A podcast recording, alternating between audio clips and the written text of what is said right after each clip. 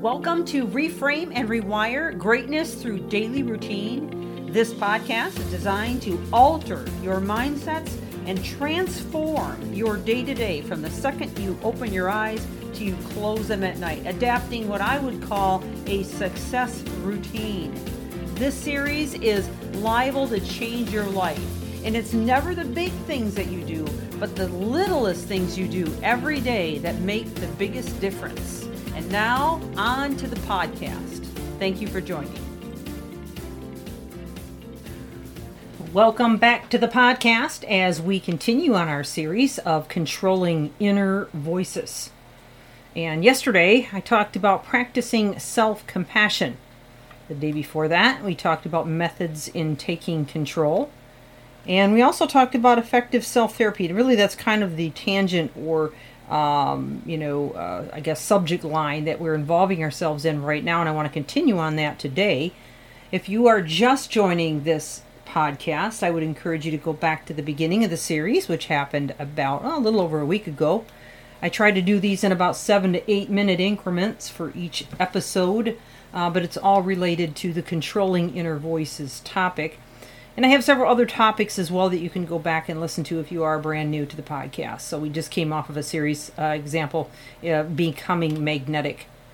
Well, let's continue on. Today, I want to talk about something that I think is near and dear to my heart in terms of how to reframe and get rid of those inner voices. And um, really, this, this kind of aligns with everything we've been talking about over the past few days.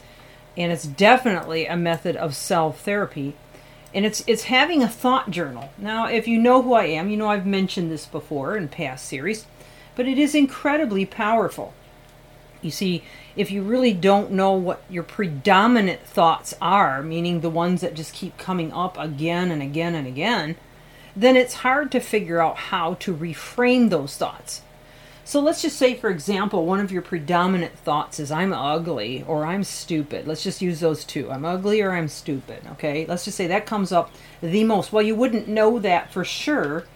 Um, I mean, you might have an inkling, right? But unless you start writing that, writing down the thoughts you're having for the course of a day, and do it for a number of days. So maybe three days, uh, maybe five days, a week would be perfect. Uh, but if you can't make it that long or that's just too overwhelming for you, fine, start with three days.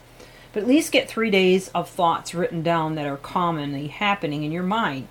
Now, you can just keep a, a small tablet of paper or maybe some index cards with you. Um, I've mentioned before I love to have index cards in several rooms in my house with a pen handy so that I'm able to quickly jot down notes, maybe from something I'm listening to, that maybe an audio book I'm learning from or maybe a thought I have about something I want to get done or, or a project or an idea that I have for a book.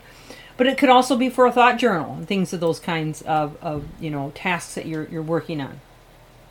So, so basically, just start writing down the thoughts that you commonly have, and then kind of take a look at, and you could even categorize them out if you'd like to, and decide which ones are the most predominant. Well, once you've figured that out, and, and we'll go back to saying maybe ugly and stupid are the top two, then what we want to do is every time the thought comes up, I'm ugly, you want to reframe that by saying something like, That's not true. I am beautiful and I'm incredibly attractive.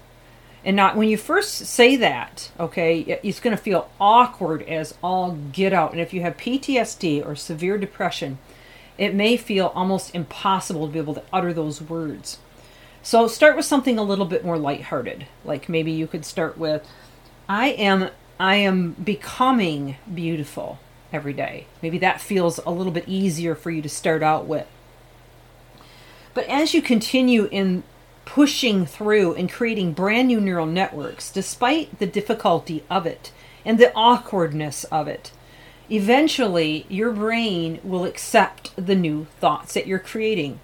Now, I need to say this, okay, because when you've said I'm ugly for so, so long, or I'm stupid for so, so long, um, you don't even have the neural networks to overcome that. So that's why it feels so awkward. Kind of like when you first started driving a car and it was scary, right? And you know, okay, you're trying to figure out, all right, can I do this? I got to put my foot here on, you know, get ready to the brake, the gas. I got you know, got to figure out the you know how to shift or whatever. You you you're trying to remember all these things at once, and you pull out and you just feel really awkward because you have not grown the neural networks or the neural pathways to drive yet.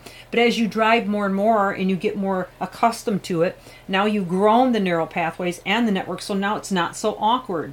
And I've also used the example before like if you go to Europe, you have to drive on the left, that feels terribly awkward at first. Terribly awkward, almost frightening. But after you've done it for a while and you've grown the neural networks, it doesn't feel awkward anymore. And so now, you know, when you come back you know, to the the west, which is where I'm from, then you know you you feel awkward at first pulling out in the right lane because you've been in Europe for so long, but you already had the neural networks from previous, so it doesn't take as long to get accustomed to it. So these are some good examples of why the awkwardness, but it, you're going to have to ignore that awkwardness for the sake of rewiring your brain and creating these new thought patterns. So if you're saying I'm stupid all the time, then you're going to say something like, "No, I am smart. I don't believe that. I'm becoming smarter and smarter every day. I'm going to study, I'm going to invest myself in the areas that I feel I'm lacking, and I am going to be incredibly intelligent. And as you get used to it, you know, just like getting used to cold water, you slowly get better and better and better at it. You might even add a few more uh, words, a few bolder words to your affirmations but this is a project and it takes time.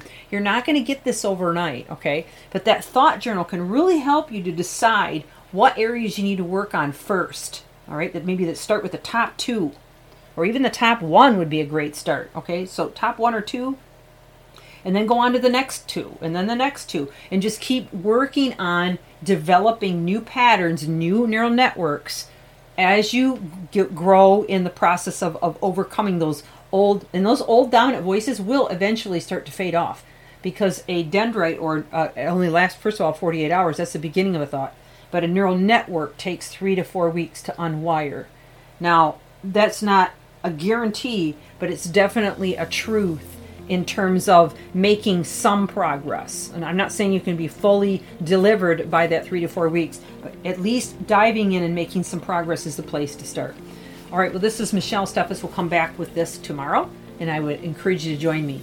Reframe and rewire. Have an amazing day.